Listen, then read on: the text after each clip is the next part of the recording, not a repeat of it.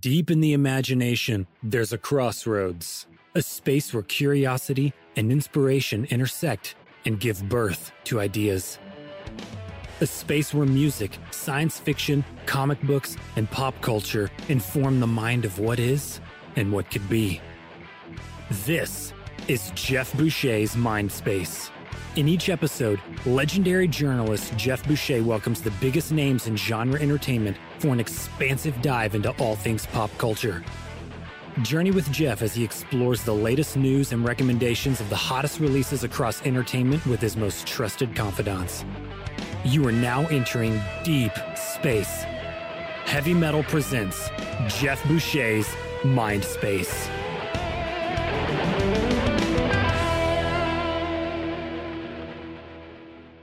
Hi, this is Jeff Boucher. Welcome to Mind Space. I'm here with Maya St. Clair, and we have a great show today with the great Walter Simonson is going to join us.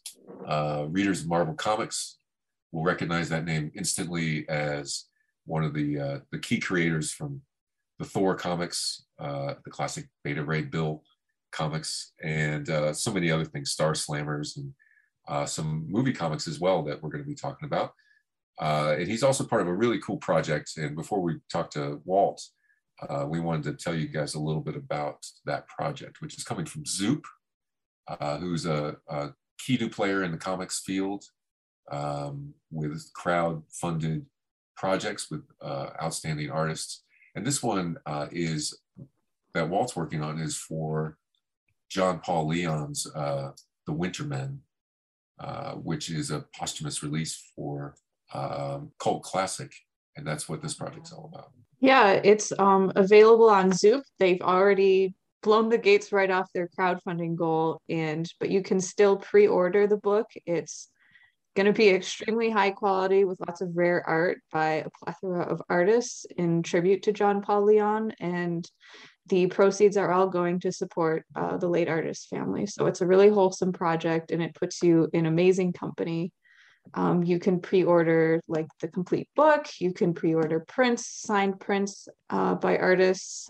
We were going through them. It's got Bill Sienkiewicz, Lee Weeks, Sean Phillips, Kim Young Gi, who's going to be doing some stuff with Heavy Metal, but I can't tell you, but Dennis Cohen and Walt and Joe Quesada more. It looks absolutely stunning, and we'll have a link to it in the description.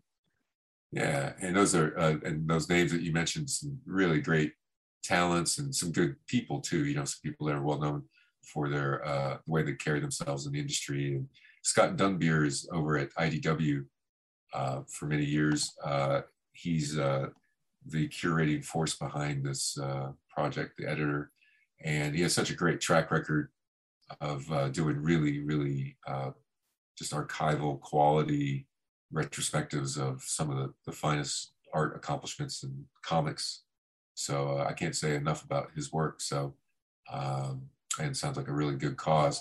I'm looking forward to reading The Wintermen myself. It's a Soviet era sort of super soldier setup. The book's 184 pages. It came out in a trade paperback version in 2009. That's very hard to find and goes for some crazy prices on Amazon for that reason. So this is a cult classic getting its due justice now. Yeah, it looks super dark, gritty, and pretty thrilling. So yeah, it looks like kind of like a Jason Bourne meets Winter Soldier meets Gorky Park. Yeah, you can preview some of the art because Mr. Simonson has posted, you know, hints of it on his Twitter. So definitely check him out on Twitter. It's super wholesome. Yeah, and it's pinups for this art edition that the guests are doing, the talented folks that we mentioned, and we talked to Walt about pinups or splash pages and using kind of unusual layouts and different things like that. Today's conversation. It's a lot of stuff about the artist as a working professional, and I think always those conversations are always really interesting.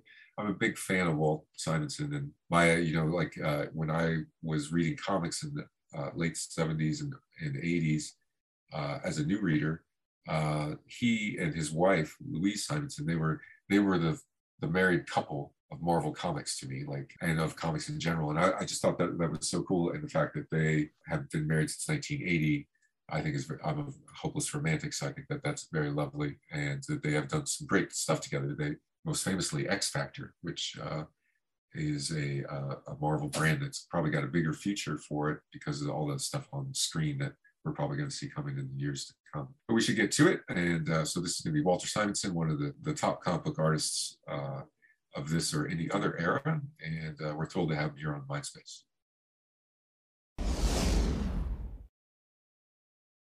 Welcome to Mindspace. This week, I'm very excited. Maya and I welcome Walter Simonson. How are you, sir? Very excited to have you on the show. Well, thank you very much. I'm delighted to be here. Yeah, I've enjoyed your work for so many years now. I have a very specific memory of when they first started doing Marvel graphic novels, and you had one of the very first ones. I did, Star number Slammers. 6, I think. Yeah, was it 6? Oh, wow. I think so. It should have been 5, but... I was so late that they took what was going to be 2 issues of the New Mutants when it was just starting. It was the first 2 issues, and they converted that to a graphic novel. So the New Mutants started as a graphic novel and came in a month before Slammers came out. I see. Oh, I didn't know that, but that makes sense. That it didn't feel like a graphic novel quite when that New Mutant story. Reading it, it didn't feel like the other ones. Right. So that's interesting. But that must have been a big moment for you, especially what that project represented with the creators' rights and the format that Marvel gave it and the emphasis. It was must have been a really shining moment for you. It was fun. I mean, it was, you know, some of the stuff you do, you look back later and stuff seems more significant than it seemed at the time. At the time, hey, one more project, a check you can cash. So you're not quite thinking about, oh, this is a milestone. Yeah.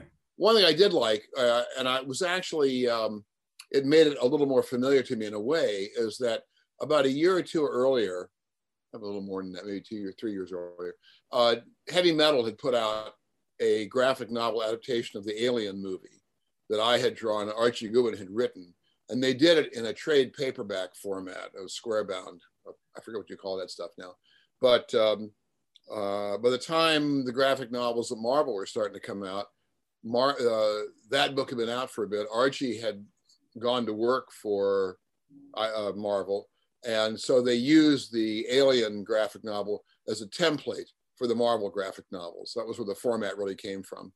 Oh, no kidding. Wow, that's really interesting. You know, I did not know that. And I mean, Marvel had done... They had done like that Silver Surfer graphic novel in the, you know... in like the 70s, like it was like a standalone, you know, Silver Surfer. I'm sure there was. I mean, they tried different formats. You know, there were tabloid comics for a while. When I did the adaptation, I drew it with Archie on Close Encounters of the Third Kind, and that actually came out in 2 formats. That came out in a magazine-size format, and it came out in the larger tabloid size.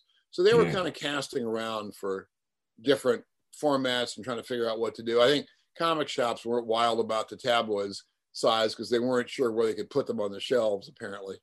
Yeah, that makes sense. That was early days for comic book shops. That was very early days for that. So for sure. They were trying different things and continue to try different things from time to time. It's kind of cool. Yeah. You know, in that era with those movie adaptations, that was such an interesting, you know, subset of what Marvel did, you know, doing... I remember obviously the Star Wars and Empire Strikes Back, and but also like Raiders of the Lost Ark, and it was interesting to see those in comic book form and see the actors portrayed in comic book art. Did you consider that a different type of challenge? Did you feel like you had to match the likenesses? Well, catching likenesses is always difficult, at least for me. It's not impossible, but I mean, there are guys like John Byrne who just bat out likenesses like there's no tomorrow. It's really irritating. But hey, John, if you're listening, I'm just telling you. But it also varies. Something that most of the readers don't know is that going back as far as Close Encounters, which is what, 78, 79, something like 78. That. 78. The companies, Marvel or DC or anybody else, had to purchase the likeness rights as well as the license for doing the adaptation of the movie. And in the case of, for example, Close Encounters, Marvel did not have likeness rights, which is why nobody looks exactly like themselves. I tried to do physical types that were similar. To me, Richard Dreyfuss was a little on the blocky side, not a big guy, but a little blocky. And so I tried to do that somewhat in the character I drew. I think he wore flannel plaid shirts. I can't remember. I think I gave him a plaid shirt. So some of that stuff I tried to keep similar, but without being so close that they would start getting after me. Years later, I did a project with Frank Miller. Frank wrote it. I drew it, RoboCop versus the Terminator. And Dark Horse published it. They did not have the likeness rights for Peter Weller. So I hope they don't sue me now. I kind of drew Peter Weller. As I said, I'm not a real strong likeness guy. So I didn't try to make it look exactly like Weller, but I tried to get something similar enough that it would be, readers wouldn't be too far off of it. The funny thing was there was one drawing at the end of that book, the fourth issue, where the character is back to being human again for a kind of hallucination, I think. And he's screaming. And screaming faces they're difficult to draw, and they're difficult to draw with a likeness. Unless you've got good reference, it's tough to do a real screaming face and still make it look like the guy. And so that's probably the face in that book that least looks like Peter Weller, any face I did. And that's the face they came back and wanted changes on. I went, really? This face? I thought, I don't think Peter Weller looks like this, but that was okay. Well, it's funny because I've interviewed him a couple times, and he's a screamer. Like, he starts screaming during the interview, so maybe that's why. Maybe it just I've never met Peter Weller. I don't know anything about him in real life. I hope he's not pissed that I sort of fudged my likenesses. But he'll find you if he's very funny. He'll come find you if he is. Don't worry. I'm sure. He's a real character and a very much a Renaissance man. He teaches like Renaissance and a Renaissance art class at USC. Wow, good for him. I might be mangling the exact name or discipline, but I know it's in the arts and I know it's in the antiquities. Right. But cool. I interviewed him in LA on stage once in front of just a couple hundred people, and he started literally screaming during the interview, talking about he got very animated and melodramatic, theatrical on purpose. Criticizing Denzel Washington and other actors who drive, but never look where they're driving in movies. That's his big pet peeve. How funny! And he went off. It's on YouTube. If you ever have 4 minutes of your life and just want to know what Weller looks like when he's screaming, to hold it up against your art, that would be the. Well, there you go. I'll have to go take a look. That's very funny. We ran into a problem once when I drew Battlestar Galactica back in about 1979 when it came out. And Marvel did not have likeness rights. And I went and drew the guys anyway. I drew the characters anyway, more or less, again, without being too close, but just in the style I used. And the Glenn Larson Productions or whoever it was putting that thing out, whoever we had to go through, came back. My wife, 1979, my girlfriend at the time, I did that while we were getting married. So he may have been my wife by that time. But Louise got word from the licensor that Apollo looked too much like himself, which is Richard Hatch. Yeah. And it looked a little like Richard Hatch. Okay. And there was some panel they were concerned about. So it looked like Bruce Jenner. I remember it. We kind of sat around for a bit, and then we got back and said, okay, how's this? No, we hadn't changed anything. And they said, all right, that's fine. And then somewhere in there, we discovered that they hadn't actually met Apollo. They had met Adama. They'd met Lauren Green. Oh, wow. Whom we never touched because we didn't think that was the guy they were talking about. So they, I did think as a writer, at the time, I did write a few of those issues, my very first writing in comics, but I was only a fledgling writer. But I did think anyway that having two main characters whose names began with A was maybe not the smartest choice to make with characters in a limited cast. I thought, well, maybe it could have been Apollo and William or something completely different. But, for sure. And I thought, even they can't keep it straight. I'm not really too worried about it. So that was funny. That was a fun book. That licensing back then for the comic book end of it was very free and easy. Now it's way, it's all likeness rights. It's guys really leaning on you to make sure the drawings are what they think they look like. And there's not much fun in it for me. It's mostly, back then it was fun. There wasn't a lot of oversight. Alien was maybe the best adaptation I did with Archie. And that one, we had 3 different script versions to work from. Nobody cared what we did. We basically tried to put all 3 together in a way that would make the best story in a 64-page comic or whatever the book was. So, but we found that as time went by, they began leaning on you more and more. When Archie Roy did the first Star Wars. Archie wrote the second Star Wars, Roy Thomas wrote second, and he wrote the third one. And by the third one, there were scenes he was told to omit because they would reveal too much of what was going on. And some of them, of course, were crucial scenes. So if anybody could write around that stuff, it was Archie. But before that, up until somewhere in that neck of the woods, you really had a pretty free hand they would come back and they would, I wrote the adaptation for Raiders of the Lost Ark. And they came back a couple times they wanted some line changed. I don't remember them now. And there was one bit that was real, I forgot, I haven't seen the movie in a long time now. There was a bit in the beginning where India's the very opening where he's getting that little golden idol out of the cave and he switches it with the bag of rocks or whatever it was. And then runs out and the big boulder comes after him. And one of the natives, I think had grabbed it and run off with it. When he had a swing across a chasm or something.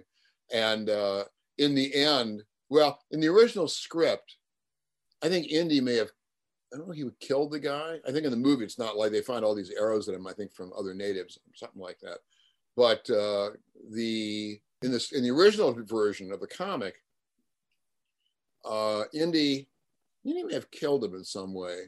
You mean the guy that betrays him on the way in, that gets killed by the trap with all the guy who betrayed him? I don't remember exactly now, but what happens is in the comic they came back and said, no, can't do this. I guess they might be killing somebody deliberately, which I get. But that's whatever it was what was in the script originally. John Buscema drew it, and so we it was very late, had to go out to the printer. So there was some fudging done in production, and the fudging was that Indy he had thrown his whip and spun it, had wrapped around the guy. And the guy had a gun. That's how I'm remembering it. Anyway, somehow the gun pops out and shoots him. So it doesn't really, Indy didn't really do it. And what there is a little drawing of a gun, a little silhouette that was stuck in one panel. And there was one panel where the guy's running off. Maybe he didn't get killed. And so there's a little silhouette. So it looks like a cartoon silhouette of somebody kind of running along, doing the hokey pokey, getting off. But it's a little tiny drawing of the guy. So you could write, oh, look, he got away, or he got shot, whatever happened to him, I don't remember. But they had to fudge that a little bit because they changed what had been in the script originally to a different idea, and we had to accommodate that. Yeah. That stuff was just fun. It was just, that was not a big deal. Later, it became more, when you're really working on the likeness rights and likenesses, my feeling is, as an artist, a lot of my energy then has to go into trying to get these faces right and getting approvals. Sure. And the energy I put into that stuff is energy that's not going into telling a good story and trying to do the best comic book I can do. And really, my job is to do a good comic book. It's not to make, some, Joe Schmo look exactly like Joe Schmo so Joe Schmo will be happy. I don't really care. So, so that's why I'm not doing movie adaptations anymore. I remember talking about either where the adaptations diverge or when things have to be kind of fudged. I have a very distinct memory of the Empire Strikes Back adaptation and the Purple Yoda, that there was a skinny, thin, purple-skinned Yoda. And I guess it was before they had either completed or made available the finished, Yoda likeness, because he looked much more like something that he looked kind of Middle Earthish. He looked like he could have been hanging out with Gollum. It's also possible. I mean, yeah, they might not have gotten the finished color on it, but I know for Indiana Jones, for the Raiders of the Lost Ark, the Lucasfilm folks or whoever was doing that, I guess that was through Spielberg. I don't know how that, I don't remember the company. That's right, Lucasfilm. They sent black and white photos. So they were like 8x10 glossies or whatever they were. They were not color. So whoever was doing it at the time probably had no color reference to begin with. What was also true in those photos, I think it's the only time I ever saw it, you'd have a photo and it'd be a shot of Indy with his face, you know, he'd be running in the village, or through the jungle, whatever. And somebody had gone through and taken a very narrow little router that was about a 16th of an inch wide, a little less than that maybe. And they had run a vertical line right over the photograph to destroy the emulsion, and a horizontal line the same way, right through his face. Ah. So the cross, the lines crossed in the middle of the important of the face, presumably so you couldn't sell it to Time magazine and walk away the fortune and reveal stuff in the movie. But sure. I mean, for the kind of stuff we were doing, it didn't really matter. John Buscema drew that. John could draw anything, including likenesses. So it didn't slow him down, but it was kind of funny at the time. And they were, but they were black and white. That's not always true. And maybe these days, maybe you'd never get black and white. I don't know. But back then, it probably didn't have any color reference on Yoda, or they may not have decided what to do with them at the film company, and they hadn't. So the decision didn't come through by the time the book had to be in print, on press. Yeah, it's fascinating. Just because the timing of the adaptations back then and all the pent up interest in those movies, you know, so I remember like going over them intensely, looking for clues about the, you know, the films that were coming, or, but that, such an interesting chapter in time. And then for you, you know, obviously the Thor years just must've been a wonderful time for you. And just as a storyteller, not just in your art's very, very graceful, but your storytelling really just went up so many notches on people's radar. When you look back on that, how do you kind of look back on that success at this time? I'm delighted. I mean, again, you know, I was doing it while Chris was, and John Byrne and Paul Smith were in the X-Men. Frank was doing, getting wrapping up Daredevil somewhere in there. Dave Michelinie and Bob Layton were doing Iron Man. So there were some really good comics coming out of Marvel at the time. And, you know, so you were kind of just part of that pack in a way. You know, one of my early friends in comics was Bernie Wrightson. So anything Bernie did was just light years ahead of all the rest of us. So it was just like, you know, you're just doing comics. I was thrilled to do Thor. I was an old Norse myth fan from long when I was a child. So it was great to discover a comic. I was in college when I found Thor, and was delighted to discover there was a comic about the Norse myths, more or less. Yeah. And I wrote some of my own stuff. I wrote some fan stuff, not ever published, but that became the basis for my Surtur story 14 years after I'd put it together when I got the book. I have a lot of credit. I have to give a lot of credit to the late Mark Grunewald. Mark was my editor. He was the guy who originally offered me the gig on Thor. The story I got at the time, I've never really confirmed it, so I don't know if this is true. I've heard that the book wasn't selling very well. I mean, generally freelancers were not privy to the sales figures from the companies, except in the postal regulations where once a year they put stuff in there. I was told a lot of that stuff was fiction. I don't know if that's true or not either. Yeah. But basically, in theory, the book wasn't doing well. And Mark Grunewald, when he offered me the book as writer, and I had written the 3 issues of Raiders of the Lost Ark. I had written 4 issues, which is adaptation. I'd written 4 issues of Battlestar Galactica, and I'd written a graphic novel about the Star Slammers. It was roughly 3 issues long. So what is that, 8? 3 and 4, 7, 8, 9, about 10 issues of comics by the time I started doing Thor. So I really was a kind of a brand new writer. Mark, I think because the book wasn't doing well, when he gave me the book, he offered it to me with carte blanche. He said, you can do whatever you want. He gave me a list of things. He typed up a list, which I cannot find. I haven't seen it in a million years. I would give a nickel to have it again. So I could see what he suggested. But none of them were things he wanted done. They were just things to suggest to me or to show me that anything was possible. I could have killed Thor off and given somebody else the hammer. Well, I didn't give somebody else the hammer. I didn't kill Thor. But stuff like that, which in 1983 really hadn't been done. What you were doing. You know, a lot has been done since, but not so much then. And I think of a frog. I mean, that's very frog, you know. That's more than killing him, really. I mean, that's actually more outlandish. Everybody gets killed in comics. Nobody gets turned into a frog. I'm amazed. There's no other way to say this. I'm amazed that frog has legs. There's just no other way to put it. But I'm stunned. I mean, the frog character, Throg, isn't the same as mine. I mean, he was based on it. It's a different character, really, from out of my stories.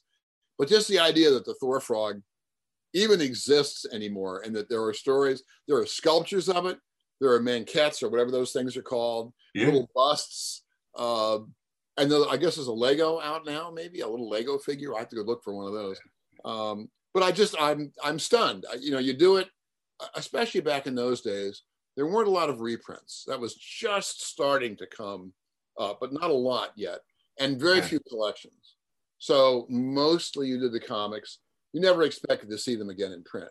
You thought they'd come out, they'd be on the spinner rack for a month, or in the comic shop, and they'd be in, you know, your mom's basement where you sold your back issues from, stuff like that, but you didn't really expect to see them again.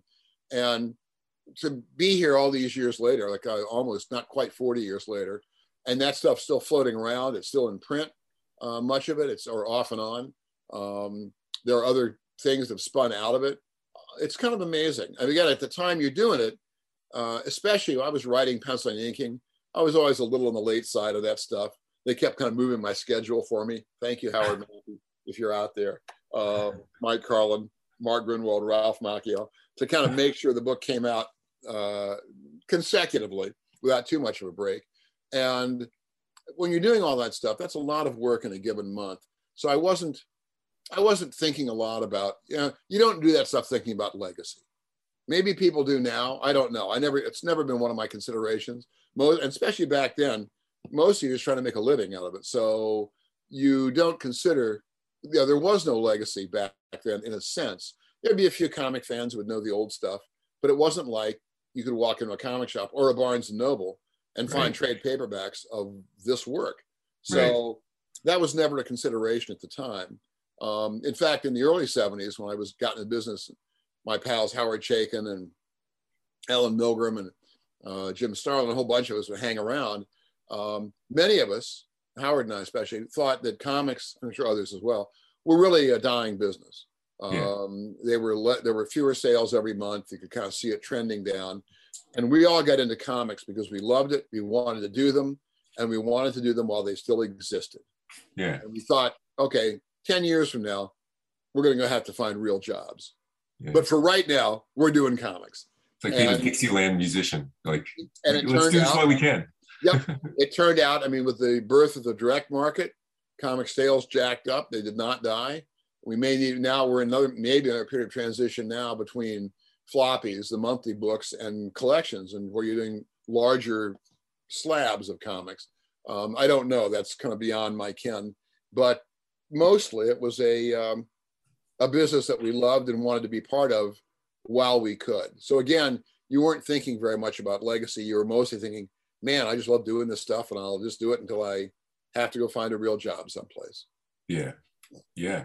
And what an exciting time, as you said. I mean, the peers that you mentioned, you know, you just cited off some people, and I know that you shared studio spaces at different times with people like Frank and Howard, Jim Sherman, and Val Mayerik, with the guys in my studio, rotating through. We usually had three to four guys in the studio at one time. Yeah. And well, I talk about that. My wife and I talk about that once in a while, is that the 70s and the 80s, in a way, up to maybe about 1990, were a great time to be doing comics because there was so much freedom in the work. Like I said, with Thor, I really had carte blanche. When I suggested the Thor, turning Thor into a frog, nobody blanched. Nobody went, oh no, don't do it. They just, you know, it was, okay, Simonson's off on one of his loony, you know, storylines. I think the only story I really kind of vetted in advance with Jim Shooter, who was the editor-in-chief at Marvel, and I think during almost my entire time on Thor, maybe my entire time on Thor, right at the end, I'm not sure. Yeah. But I wanted to do an issue that was all splash pages. It was right at the end of my run, like my 380, and I finished up at 382. And I wanted to do an all-splash page issue. John Byrne did an all-splash page issue of the Hulk, which had not come out in the Hulk magazine. Eventually, it was put out in Marvel Fanfare. I do not remember if it had come out by the time I did the Mjolnir Song issue or not. I kind of think not. I had not seen it, but we all heard about it. So I knew that, you know, I don't claim any credit for originating the idea. And there's an old Partridge Family comic that's mostly pinups. What? Oh, that's great. You know, a big shot of David Cassidy and a big shot of whoever the other actors and actresses were. I don't think every page is a splash, but a lot of them are. They're really just done as pinups for kids. So the idea was kind of floating around. I had the idea when I was doing Thor, because I was working up to having Thor fight the Midgard serpent. In the Norse myths, the Midgard serpent, Jormungandr, encircles the world. He lies under the ocean and he encircles the world. He's that big. And so when Thor fights him in the end, they fight at Ragnarok. It's the final battle for both of them. Both of them die as a result of that battle. And I wanted to do a version of that story without entirely killing Thor, since I wanted to be able to pay my mortgage the following month. But I worked out a way to do it. I had a lot of trouble for a while thinking about it, trying to decide how to draw it. Part of the problem is that, and I do this to myself all the time as a writer, it's very annoying. Thor is, you know, compared to a serpent who's this encircles the world, Thor is pretty small. Yeah. So there was a big problem of scale trying to get Thor and a world serpent. In the end, I made Jormungandr's head really large, but not so large that I couldn't kind of work it out in panels with Thor. And the body trails off over the horizon and disappears, presumably into the ocean for a long way. I debated about doing, and I also wanted to make it kind of an epic feeling story. And I felt that if I did a lot of, I mean, I was thinking about it, you know, small panels, well, Jormungandr's head will be big, but then Thor will be the size of, like, you know, my 16th of an inch. And if I have close-ups on Thor, you'll see like a, you know, part of a tooth from Jormungandr. And there'd be ways to fudge it, but for a whole comic, it'd be kind of tiresome. And I thought, well, I could do a couple of pages, and then I'll have some subplot running, and we'll cut to the subplot for a page, then back to the fight, because the subplot introduces an element of time that makes the fight seem longer. So that'd be one way of making the fight seem like it took up more time, by having these other elements interrupting it as you're going along, so you have to come back to it, and you can figure they've been fighting for the time you were away from them. That was another possible solution, and I just couldn't really get a hold of it. I was thinking about this months before I did the issue. Eventually, we used to live on the west side of Manhattan, and it was a little restaurant called the Cantina that we loved, a Mexican restaurant, on 71st and Columbus, on the, I forget now, I think on the northeast corner. And we used to go there, yeah, once or twice a week easily. And we were there one night, it was a summer night, because it was warm outside and it was still daylight. And we finished up eating about 7 o'clock. I can remember this. I mean, most of my life, I cannot remember like this. Trust me. There will not be an autobiography of my life, because I have no idea what I've done. But it'll be all splash pages. It'll be all splash pages. Absolutely. So maybe I'll make you my writer. You can be my ghost. So we were literally walking out of the restaurant, and I walked across the threshold. As I walked across the threshold out into the summer night, about 7 o'clock, I suddenly went, all splash pages. Nice. It could be all splash pages. And that's one of the only times it did feel like a light bulb went off over my head. Most of the ideas, you have to pound them out. You hammer them and you work at them and you temper them and you eventually get them. In that case, it was just like bang, the whole idea came to me. And I thought, now you're still going to go through 22 pages in a big hurry if it's nothing but 22 panels. But I thought that what I could do was it'd be some captions to follow along in the story as well as dialogue. And the captions I decided to write in kind of a faux Norse poetry. The advantage, well, for me, poetry, I can't read poetry like prose. I have to almost read it out loud. I have to read it slowly. Right. Prose, I can kind of bomb right through. So, but you miss so much in poetry, even if it's not long, you miss so much trying to read it that way. So, and also the good thing about that was that Norse poetry, at least the stuff I knew from the Elder Edda and other places, it wasn't rhymed. So you weren't going to end up with like a limerick. There was an old man from Nantucket who's, you know, it wasn't going to sound like that. I know that one. Well, many people know that one. But I thought it it's stressed syllables. That's the opening. It's the first syllable in some words that are stressed that you kind of put through the lines in a particular way. And even if I wrote really bad poetry, which I think I did, you would have to slow down to read it. Right. And that would slow your advance. If you actually read it, I mean, a lot of people I'm sure went flip, flip, flip, flip, flip, and that was it. But if you're going to read it, you have to read it, dialogue, flip it, read it, dialogue, flip it. And so that would slow people down. And going back to Jim Shooter, I was concerned about doing all splash pages. I didn't know if he would be in favor of that. And so one day, and this is back in the day, you could stop in anybody's office. I mean, now you have to have an appointment to get into an office, you know, into the DC office, of Marvel office, whatever it is. And you have, you know, post 9/11, and you kind of make your appointment with the editor. Back then, you just showed up. Yeah. And if they knew who you were, which, you know, all the freelancers knew the folks there, you just were waved on in, and then you could walk around the office and bother people, you know, keep editors from doing their work. Nice. And so you could pop into offices, see friends, other freelancers would be there, editors that you knew. It was really very much a social set as well as an editorial office, which at the time, again, great time to be doing comics. So yeah. I stopped by Jim's office. His door was open. He wasn't, if he'd been busy, I wouldn't have done it, but his door was open. He was in there by himself. So I popped in and I explained to Jim what I wanted. I had an idea I thought was great, but it was going to be doing this issue of Thor with Jormungandr in all splash pages. And Jim was fine with it. Now, whether he would have been fine if he'd been surprised by it when it got into print, I don't know. I'm sure he would have been. But in any case, talking to him in advance gave me kind of the imprimatur to go ahead and do it and not be worried about it. Hmm. And that was, which was, that was good. That was a good way to create it. So Ralph Macchia was my editor by that time. And Ralph was pretty much fine with whatever I was doing. So it was good to, but I thought it was good to kind of clear that one because it was a little unusual for the time. And I remember the issue. Worked out well. Yeah, it worked out terrific. And there's a real operatic. Well, it's pretty big. What's that? It's pretty big. It has that big opera quality. So so that was fun. And I also, Jim very kindly let me do something that they didn't like people doing, which is I did that in 24 pages instead of 22. And that meant, now I did a few, but my very first issue, I think, was 23. I did an extra page there. We may have dropped the letter column, which they let you do once in a while. And then, but I think for the 24 pages, we might've had to drop the bullpen bulletin as well. And that, they didn't like that because that's of course a lot of promotion for other comics that month. So they weren't crazy about that, but Jim let me do it for that issue.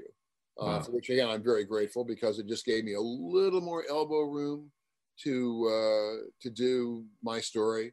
And I, in a place where I thought it made a difference. The few extra pages just gave me a little more space in which to tell that story when it was really just like, you know, one big panel after another. You know, the way that you were talking about scale and approaching that and going through that process, it made me think a little bit about some of the things that Kirby did with like 2001 adaptation or some of the FF stuff, Fantastic Four stuff he did that had, he would have interstitial like photographs, you know, outer space and different things that did collages and stuff. He did some phenomenal stuff that were, you know, the only thing that was bad about those was the reproduction was so crappy back in the day. Like so awful. And I just thought, man, I wish this were on good paper. And, you know, they would halftone them. And the halftones would print kind of not great on that old crappy newsprint, but it was still, it was really exciting. It was really Ego the Living Planet. He's sitting there with all this photographic crap around him and stuff, and it was really neat. I really, you know, Jack experimented a lot really for a guy who was putting out 8 million comics a minute. Yeah, at the time to just think about this stuff at some level that most of the rest of us, maybe all of us, just never achieved. It was just I was always fascinated by the fact of he was such a patriotic and such a kind of tradition of his generation, and then had this fantastical side. Like it was almost like like Archie Bunker and Zappa put together. Like it was the strangest, I didn't know Jack at all. Well, I met him several times, mostly for like 3 seconds at a convention. I did meet him once. It might have been his last New York appearance, whatever convention that would have been, late 70s maybe, or thereabouts. And we had a chance to talk for about 5 or 10 minutes after some panel, which was great. I do not remember at all what I talked about. I'm sure I didn't say much, and had Jack was talking about stuff, and I'm sure that's how it went. But he really, you know, he was such a, he came home from the war, sounds like he married his sweetheart, you know, got a job. But what he, I have a sister-in-law whose father was a World War II vet. He served in the 10th Mountain in Italy. Never heard his war stories. That's okay. They must have been rugged. He loved skiing. So he was the right guy in the right job at the time. But he came home from the war and married his sweetheart, went to work for John Deere out in the Midwest. It was a pattern maker maybe. And, you know, did the American dream of that generation, where he worked his whole life for the company, retired. I presume he had whatever kind of pension he had. And, you know, it was the American dream of that, the greatest generation.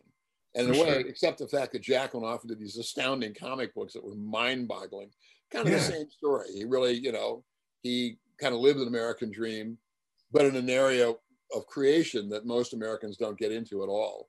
So, absolutely. Pretty astounding, really. Just it seemed like such a, well, both a down-to-earth guy and a complete spacehead. Yeah, it's crazy. It's like, it's Frank Capra meets H.P. Lovecraft. Like, what? Like, how did you do that? Like, how can you be that? I don't know. We all aspire to that. Yeah. And I want to talk to you a little bit about some of the things that you're doing now. And I know you have, there's all these different ways of changing the space between the artist and the audience these days, in comics and storytelling in general, that the way that people get things and the way that they consume them, the way that they interact, all that's up in the air and changing. And some of it's very exciting, some of it's kind of off-putting. But for you right now, tell me a little bit about where you're at with your ongoing conversation with your work and your fans. I'm a really boring old guy. I'm a dull guy. I have younger friends who are doing all this stuff on the web. They're doing all this stuff through Kickstarter. They're doing stuff through other, you know, independent companies.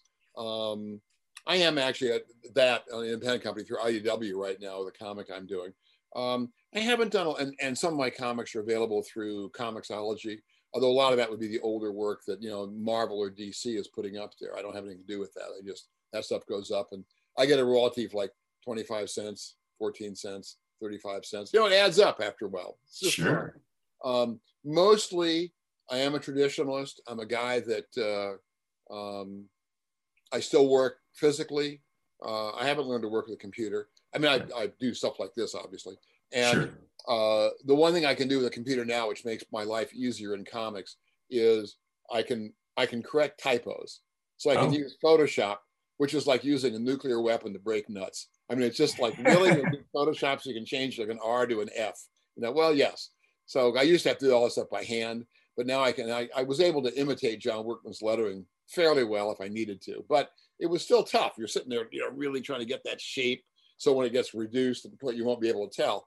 And now with Photoshop, I've changed whole words and balloons and all sorts of stuff. I try to get it right the first time. There are a lot of writers now who, I think in the digital age, lettering is mostly is digital now. I try to avoid that as much as possible. Work I do for Marvel or DC, sometimes it's digital, sometimes it's on the boards. I prefer on the boards because I can accommodate the balloon shapes to my art, or I can accommodate my art to the balloon shapes. If it's digital, it still looks to me largely like stuff laid down on top of the panel, because that's what it is in a virtual fashion. So I would rather get the balloons down and adjust my art to make that, because the shape of the balloon is such a positive shape inside the panel. It's such a graphic shape that's part of the art, really. And so I don't want that to be a kind of a random thing tossed down. It doesn't have to be. I'm sure there are digital letterers who can take that into account. I did a comic years ago for CrossGen. It was a fill-in. Ron You know, Friends? I get them confused, and I hate myself for it. There's Ron Friends and Ron Mars, and one of them is an artist, and one of them is a writer. Friends is the Silver Surfer. Friends is the writer. I think he's the, yeah. He is, or is he the, see, this is my problem, and I know both of them, and it's really terrible. But I think Mars is the writer. I think Friends is the artist. I was thinking Ron was, but I wasn't that certain. So. Sorry, yeah. Ron. I know you're going to hear this. I'm going to. No. You know what? We can. It's a walnut. We can drop an A-bomb on. Don't worry. But Ron Mars, he was doing a book. Oh, it was a samurai book that Bart Sears was drawing. Oh, I can't remember the name of it now. But they did a fill-in for issue 5, and part of the conceit of the book was kind of a fictional world in Japan, a feudal world of the samurais and stuff in Japan, and there was a war going on. And the hero's best friend was a Viking. He had wandered over to Japan from Scandinavia, survived the trip, and was part of the crew with the hero. So the story I did, Ron wrote a specific story so that it'd be an origin story for this guy. So he could have the war leading up to a certain spot, had this origin story, and then have the war with Bart doing the artwork again. And I drew it. And I thought about it, and I thought, I like doing this kind of weird stuff. There's not any Viking drawing anywhere that I know of anyway. There's not a lot of stuff. They did, you know, the writing they left is really inscriptions. It's not really manuscripts. They have, but it's, you know, it's the Firthark, and it's not, you don't have old manuscripts of Viking stuff. And you have holes in the ground where buildings used to be, and you kind of interpret how those look like. So what there is, the Normans in France were Norsemen. They were descendants of the Vikings, not only a couple generations removed, I think. And so when William the Conqueror invaded England in 1066 and won and beat and killed King Harold and took over, became the king in England, there was a big tapestry made called the Bayeux Tapestry. It's a couple of 100 feet long. One end of it's destroyed, so it was longer than that originally. But it's like a big comic strip that tells the story of the meeting of these two sides, the confluence of history, and the battles, the death of King Harold, and the victory of William the Conqueror. Now, it is told from the victor's point of view, so it's all that usually stuff. Is. Usually but, is.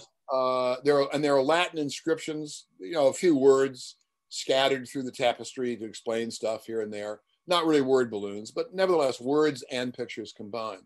So when Wolfe tells his story, the comic opens up with about maybe 4 or 5 pages of Wolfe and his friend, whose name I don't remember either, talking.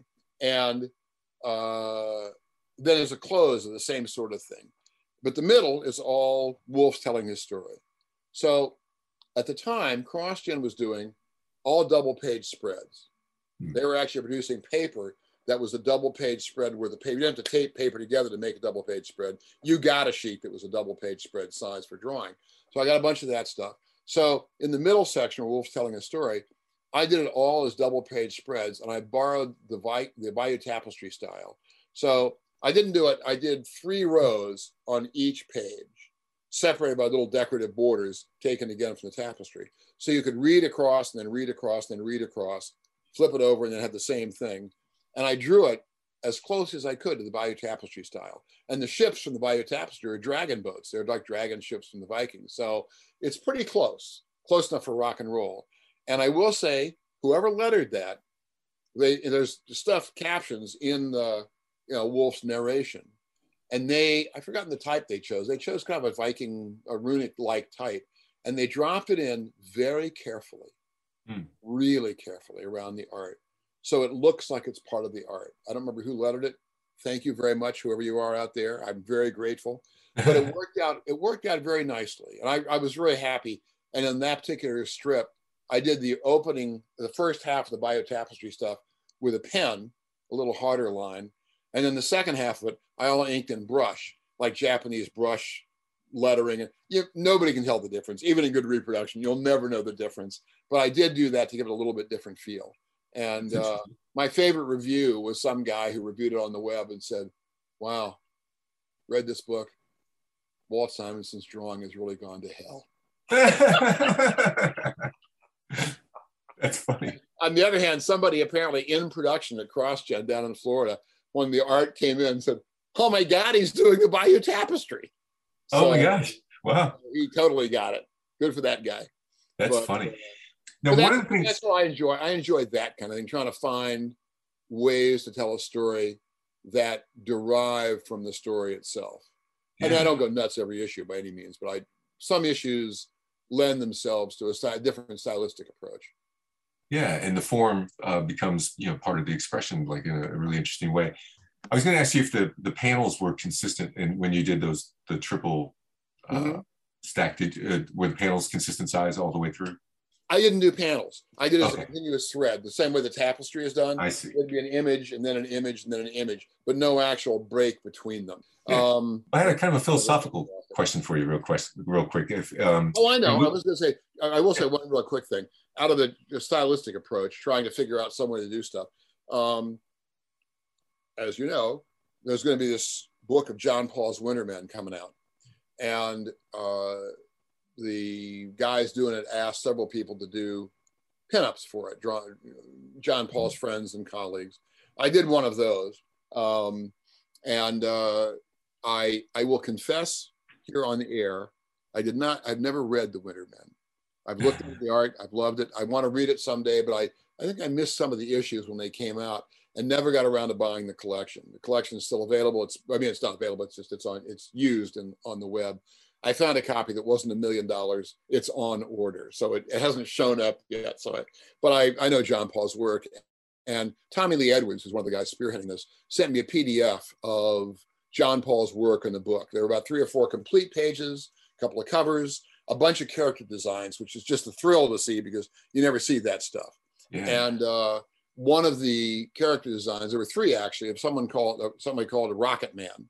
So the Rocket Men, who are, I gather, armored Russian troops from this world that the Wintermen occurs in.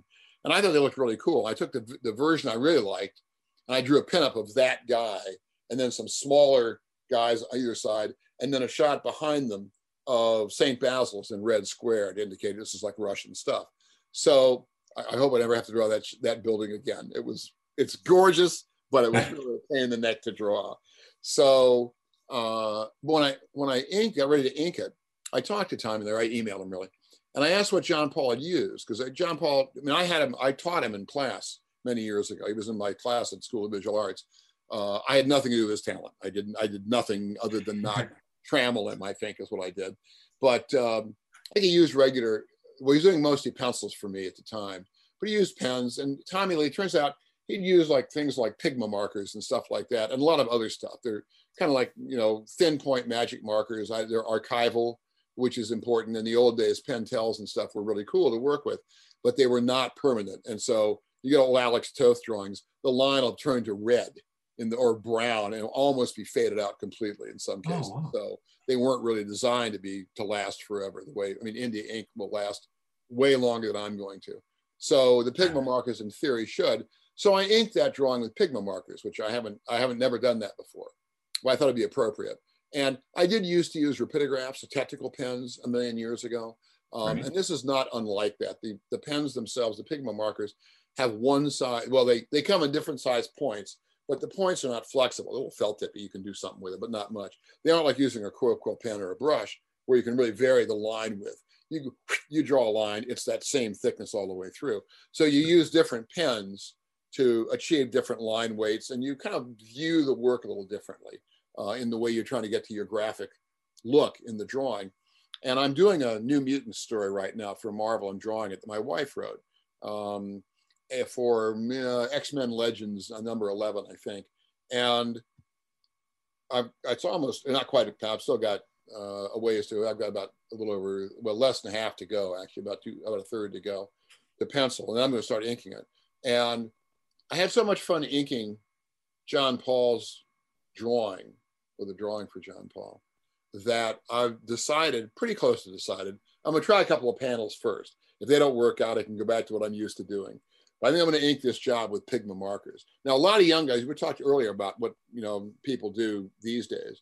A lot of younger artists who are not working digitally do use Pigma markers and other kinds of markers to ink their work. I don't see a lot of that. One of the advantages in the old days was that when you went into the office, you could just walk in, talk to people. you ran into a lot of freelancers who brought their work in. So you could see the original work they were doing. Now, most of them back then were still using pens and India ink and brushes. Not all of them, a few. Gil Kane used a lot of early marker stuff. Alex Doth, I remember being at DC my first year in comics. I've said this story before. Alex did a really beautiful job on a story that Archie Goodwin wrote for him, particularly, called Burma Skies, which is or Burma Sky, I forgot which one, which is a World War II story of fighter planes and bombers and stuff. And the art came in and it was astounding. It was astounding. And I got to sit there and hold the art in my hands. And that's something, I mean, almost nobody can do that anymore. It all goes in digitally. It's all sitting around people's houses. I mean, you can find the dealers and look at it there, but it's not the same. Back then, you were in the office once or twice a week. You had to take your own work in order for them to collect it and photograph it and proof it and all the rest of that stuff. So if you bumped into Gil Kane, you bumped into Howard Chaykin, you bumped into Jim Starlin, you bumped into Alan Milgram bringing in inked work, and you bumped into whoever, they'd have work with them. You could look at the stuff they were doing. That's how I know in the old days, Jim Starlin, don't know about now, Jim used to groove his pages with a pencil incredibly deeply. And I always thought, man, if there were only, he really penciled hard. And I thought, if only there was some way to pour India ink across this page and then wipe it off, it would all be there.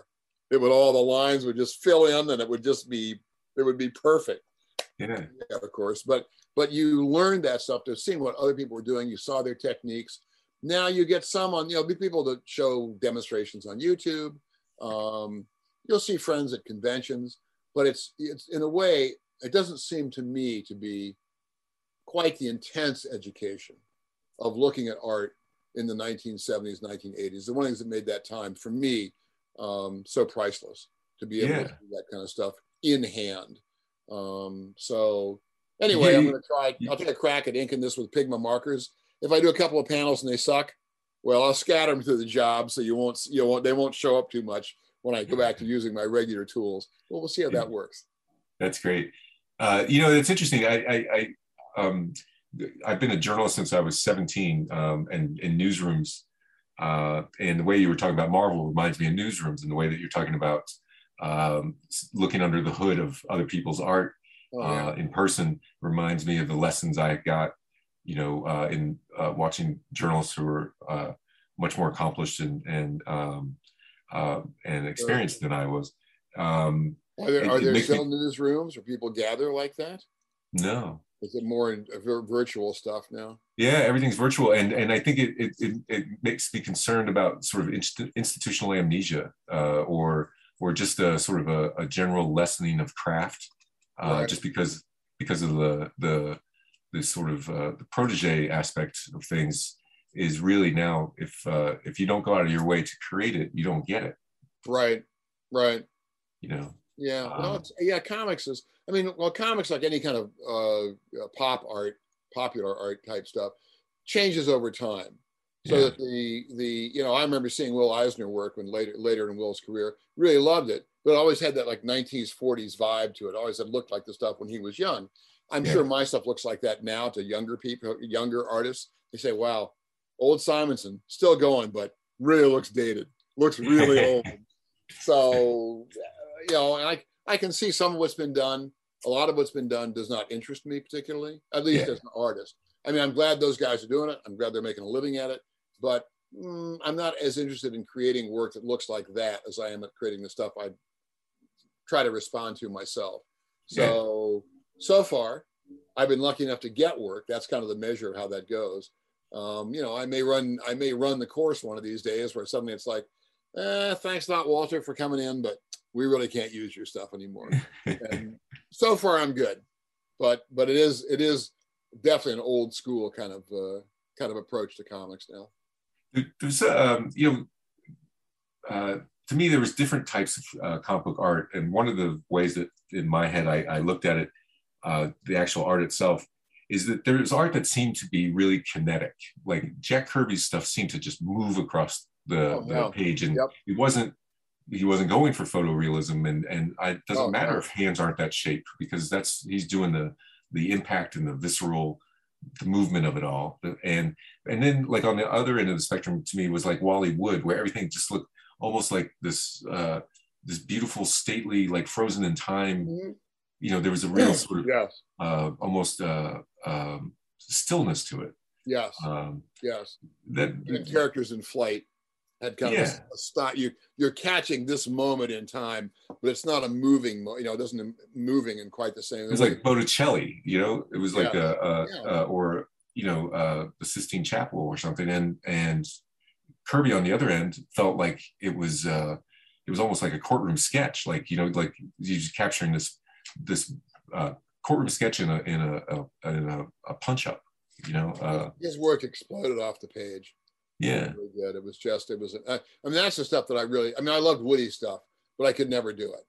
Right. And Jack stuff, I couldn't do Jack either. But I understood more what he was doing in a way, or I aspired more to that look. So well, I've said this elsewhere too, but I'll. What the heck? One of the things that I like in art is, I don't know how to describe this. In illustration coming out of Howard Pyle and the Brandywine School, the work those guys did, N.C. Wyeth and Schoonover and other Dunn, there is a quality in their paintings where you see the painting and you see the picture, whether it's Bunker Hill or it's Robin Hood or it's King Arthur or whatever it is, the trapper in the wilderness. And you read the picture beautifully. You have no trouble with reading the picture. But you can also look at it maybe a little more closely. And you see the surface of the paint of the drawing. And you're aware of the way the paint was laid on in order to make this sunlight happen over here. Or sometimes it's because it's thick. Sometimes it's thinner, but you need Schaefer. But you still see the shape of the paint. So you're aware, or to me anyway, of both the three-dimensional quality of the picture and also of the two-dimensional quality of the canvas, because you're really looking at a flat surface that's giving you the illusion of depth. And I like work that has both those things going on. I think I was able to finally put that into words, or at least think about it. There was a million years ago, when we lived in New York City in 84, 85, 86, somewhere in there, there were a couple of giant Van Gogh shows. I'm sorry, Van Gogh, but Van Gogh. In the big museums in New York.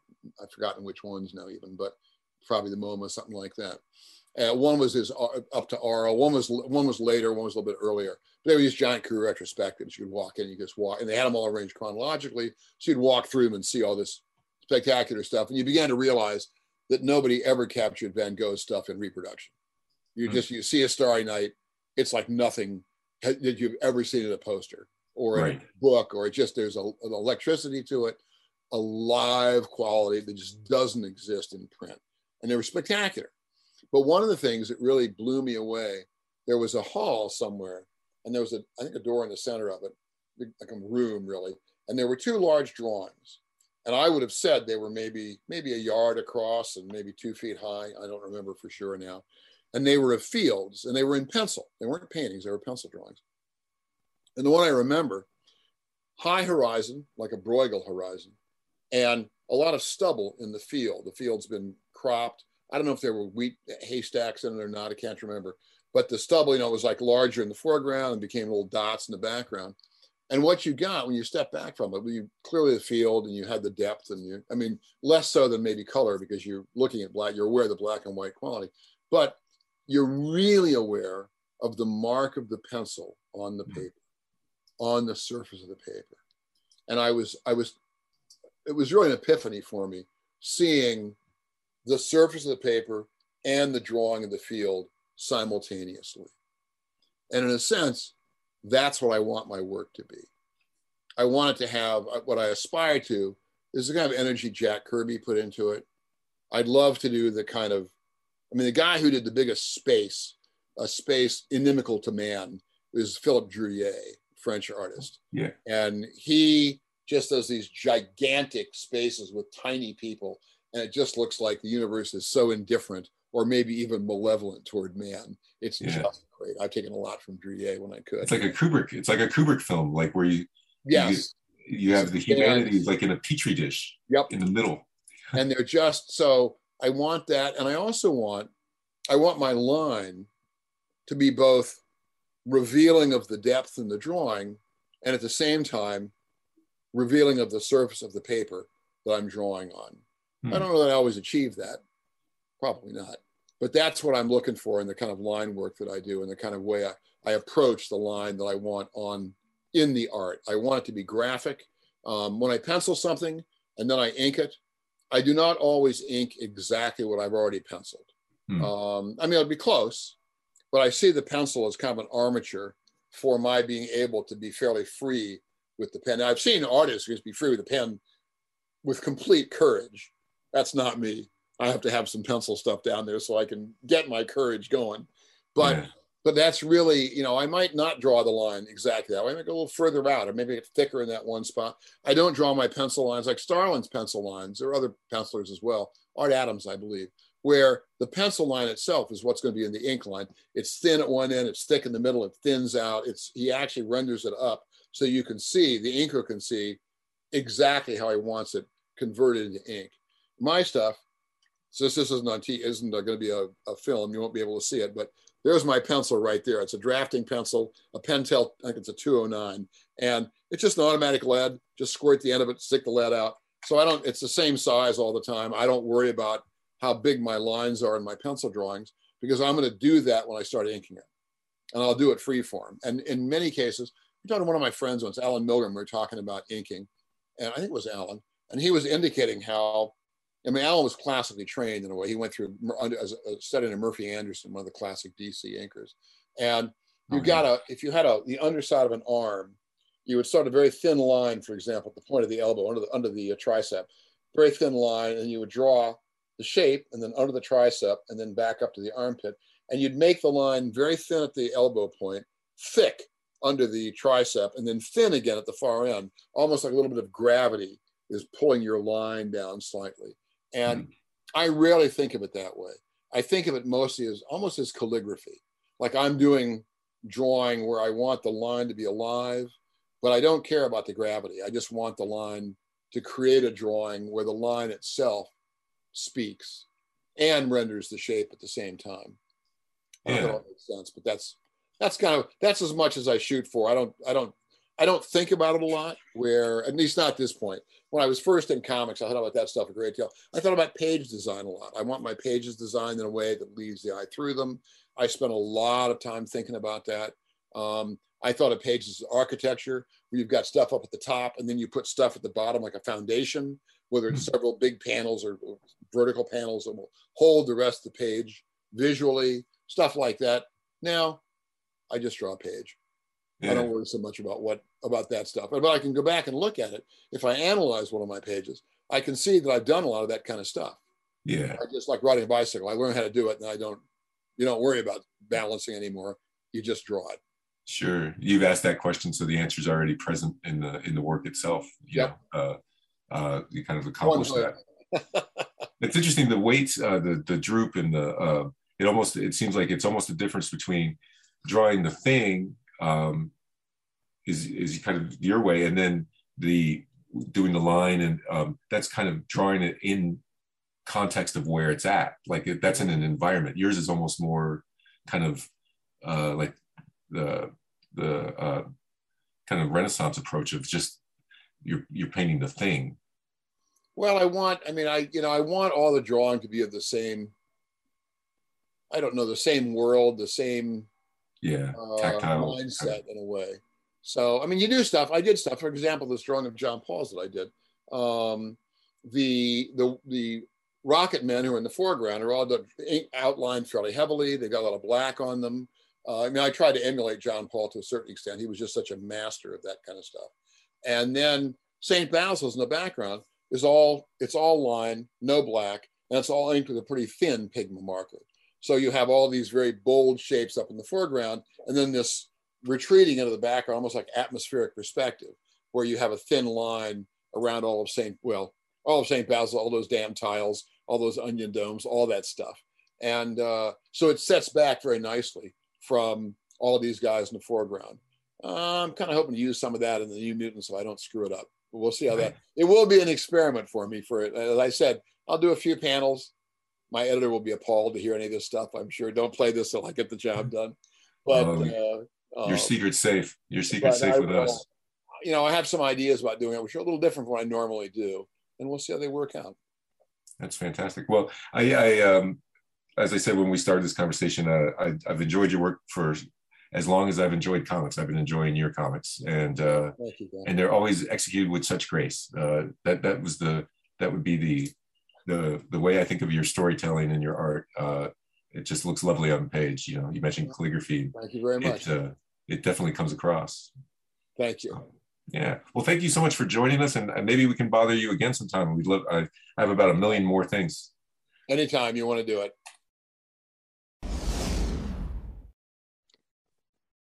All right. Thanks for tuning into Mindspace. You just heard Jeff Boucher in conversation with Walt Simonson, a guest that we were thrilled to have, an absolutely wholesome and compassionate and kind, welcoming human being who, as you could probably tell, is extremely generous with tips and tricks, large and small.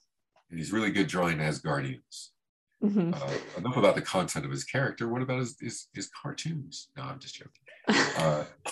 Yeah, Walter is the great Walt Simonson is a treat to talk to, and I wish people could see him talk like as he was talking, because I think there's in his mien, in his aura, it adds even more to things that he's saying, I think. Yeah, I loved his perspectives on history, whether it was Battle of Hastings or comics history that he lived through. And in our outro, I was thinking about what he said about the conditions of being a creator at Marvel in the 70s and 80s were so perfect in his experience. They allowed for personal connection with higher ups. You could just walk into offices, he said, and you know, you could make the case for your comics in person, and that it allowed for lots of strong bonds and friendships where, like he said, you go out to eat to the same restaurants. So I was thinking that we could talk about the industry conditions and the industry setup and what the infrastructure of different creative time periods does for the arts that's produced, and that we might not recognize until later on, but kind of the environment is a character almost in the development of how art comes to us and what enables people to have the careers that they have. Yeah, no, that's well said. I think that's it is an interesting topic. You look at, you know, we call them scenes, I guess sometimes, but like in music, you know, the Seattle scene or the British Invasion or Tin Pan Alley, the Brill Building in New York with as the headquarters for songwriting for a couple generations of really, really talented lyricists and composers, and how they affected each other. You know, like Neil Diamond was affected by the Brill Building, and his career would not have been the career it was if he had not encountered that. Where you look at the you're talking to the biggest Beautiful Noise fangirl in the world. So I know he has an epigraph to Tin Pan Alley on Beautiful Noise. So yeah, it's sort of fascinating to think about. And I know I had it personally in a different way, in a different profession, but just being in the LA Times newsroom for 2 decades and seeing the people that came through there, you know, I could have hit 5 Pulitzer Prize winners with a rock, except security would have, you know, said stop throwing rocks, you know, kid. And, you know, it does that's just because you weren't in the environment of the Neolithic age, then you would have been a warlord. That's right. I'm much more of a Gutenberg era kind of. I need to have the equalizer of the printing press. You know, I'm a writer, not a fighter. But yeah, it's interesting, and I think that I kind of mourn the loss of newsrooms, and I am not someone that kind of bemoans the advancement of time and the change of. I think innovation is the only thing that.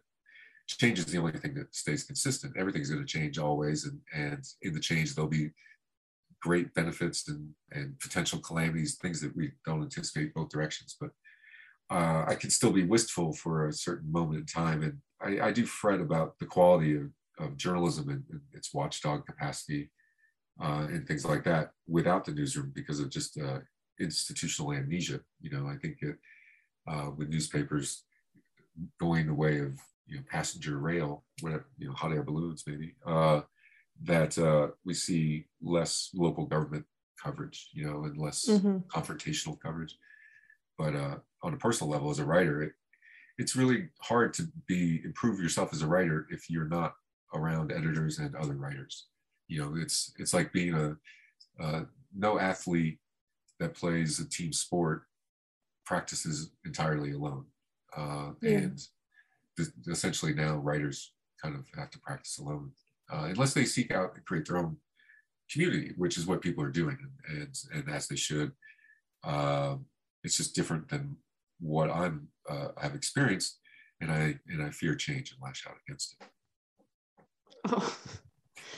Yeah, but like what about the physical environment? Can you give any specific examples of like what it felt like? Like what was the crackle in the air of, you know, what specific emotions did you feel that fueled your journalism and your career drive?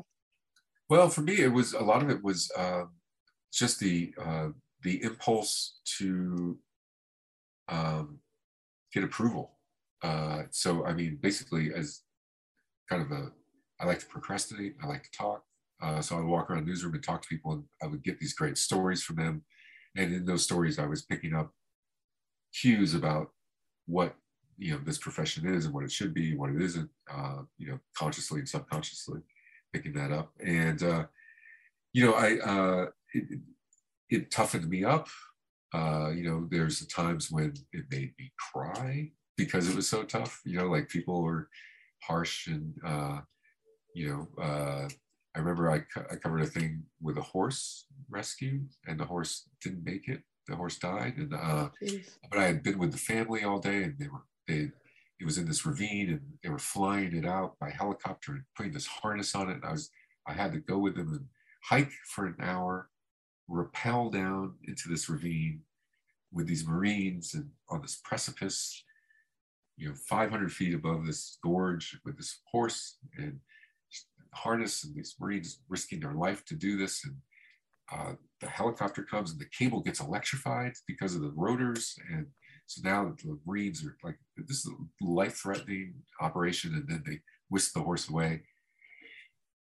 And there's a lot of emotion, and people are, you know, tears. And this is like 8-9 hours into this adventure.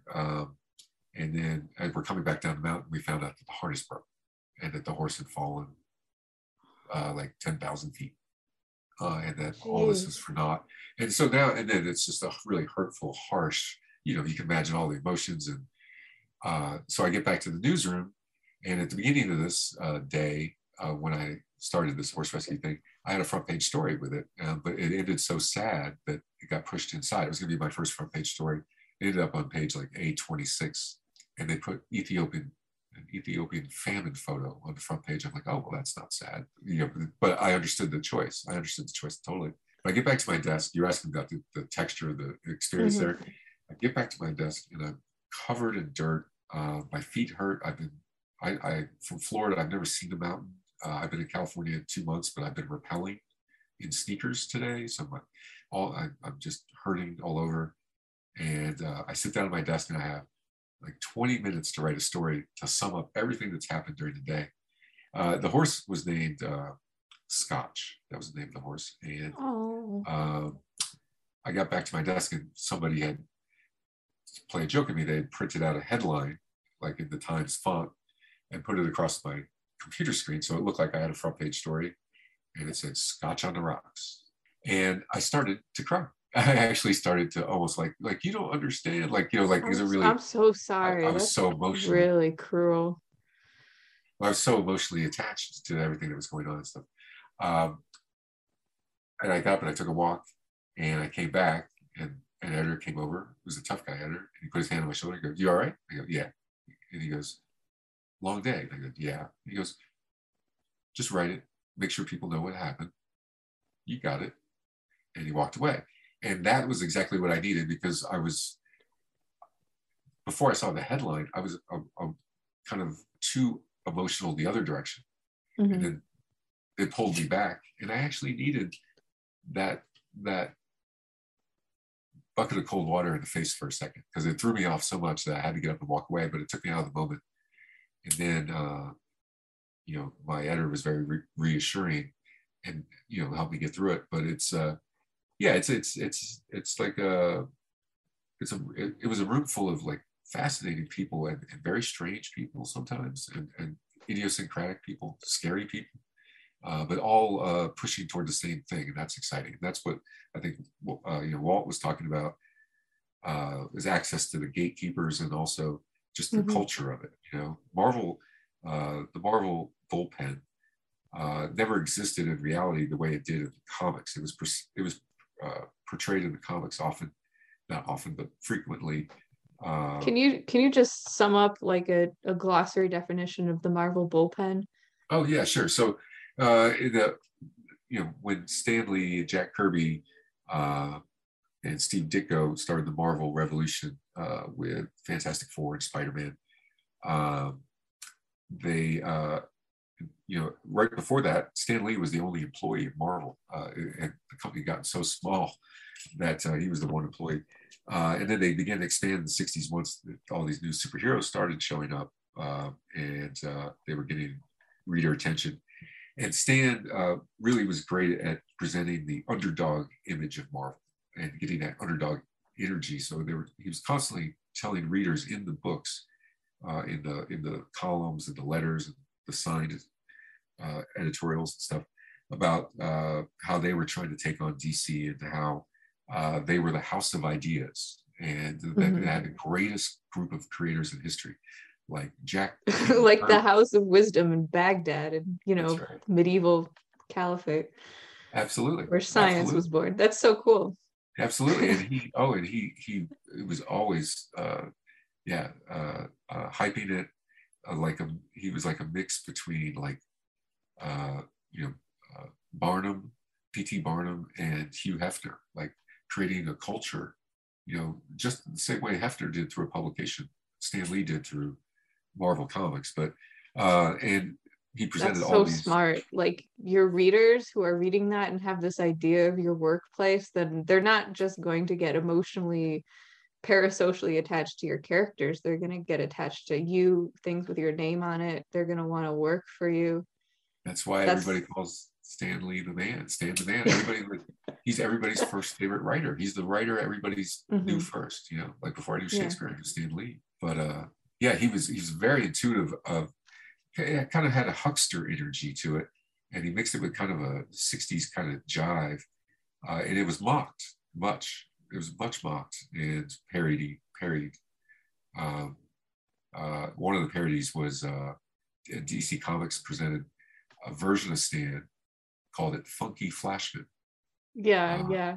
And just, you know, I mean, purely a lot of bile in that portrayal. But in creating this persona and all these different creators, nickname for every single artist, you know, Stan was creating the image of this place. It's like, it was like Algonquin, or like maybe the Knights of the Round Table. Mm-hmm. And it's where everybody came together.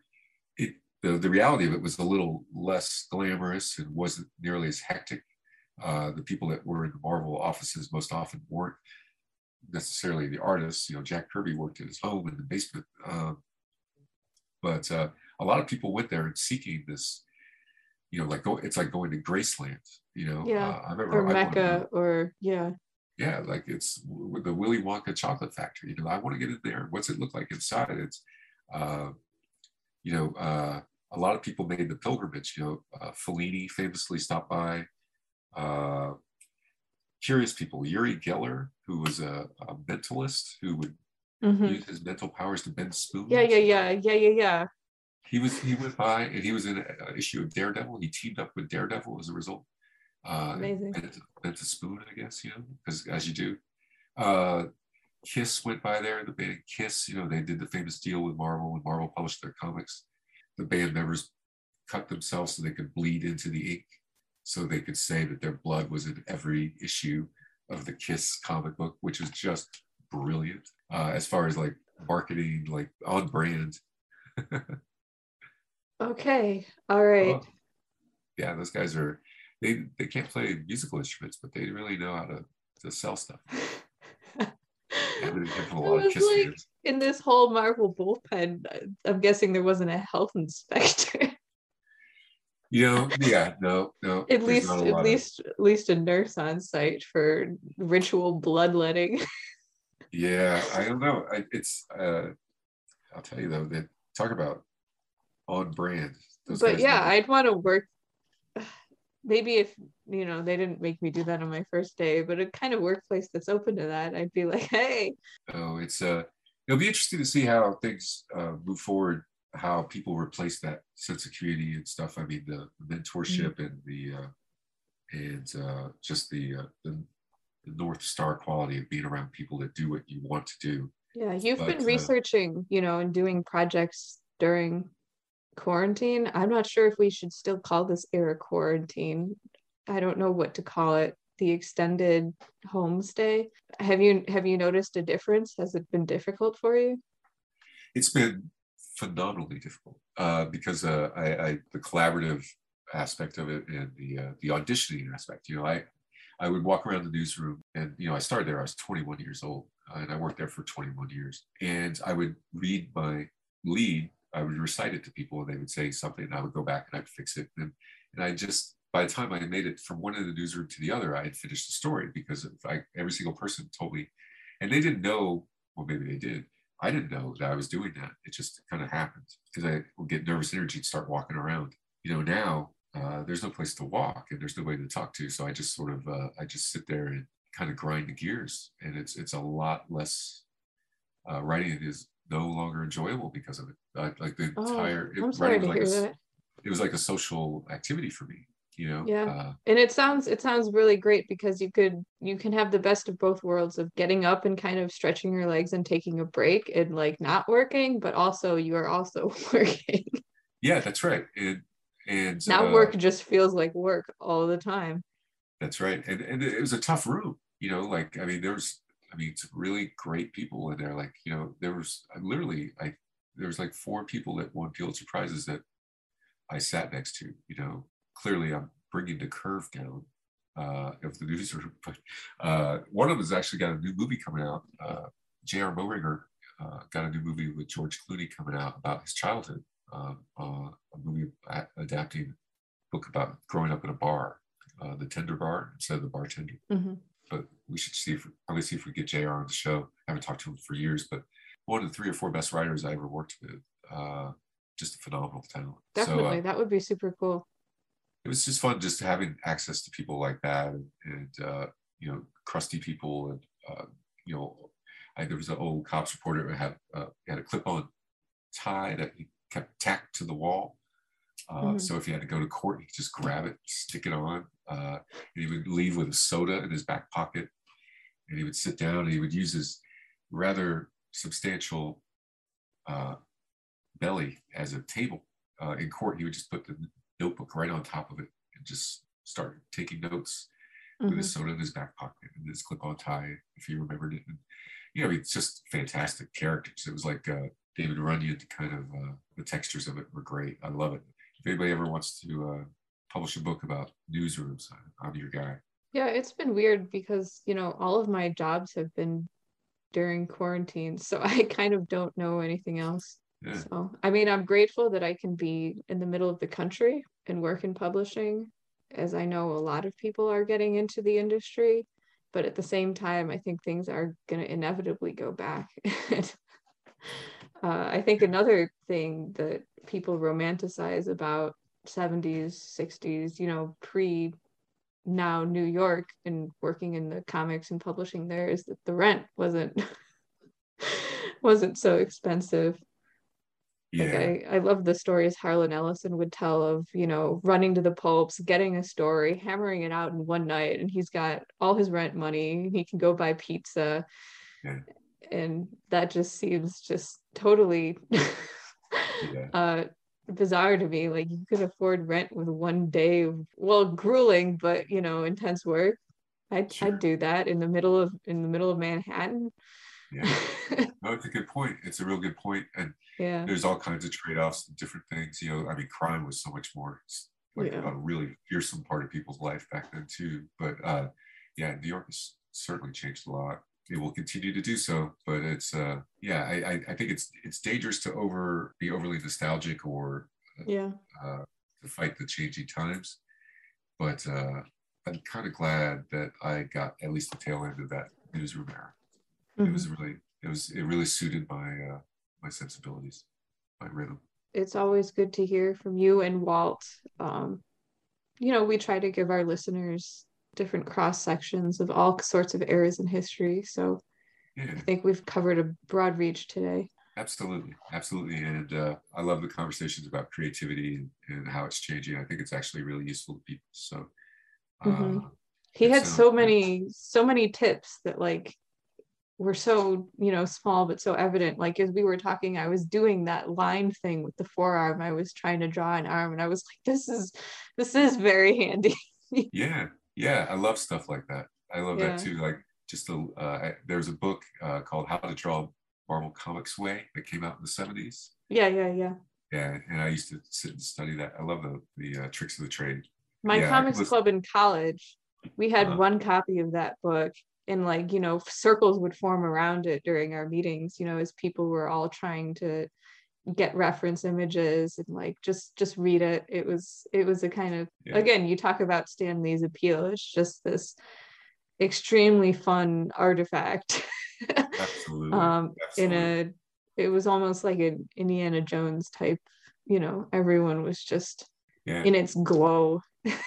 That's great. It did have a glow. It had a young, happy, scrappy glow. Yeah. I got, there's another book like that called, it's different, but Marvel put out called the Marvel Fumetti book. I think I might be saying that wrong. But Fumetti is when you put words on photographs, like captions.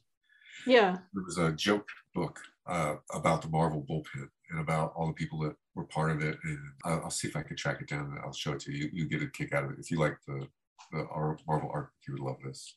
Yeah, because that comes from Italian, like they're you know, the fume, the air, the kind of smoke is, that's how the bubbles that makes sense. Comics are drawn. So yeah, well, I think is, I think you're exactly right. And the cover of this is Dr. Doom, but he's got his faceplate off, his mask, and it's Stan Lee underneath. And he looks kind of like Groucho Marx. What more could you want from that? I don't know. So, but we'll see you next time. That was a lot of fun. All right. Thanks so much. Bye. Bye.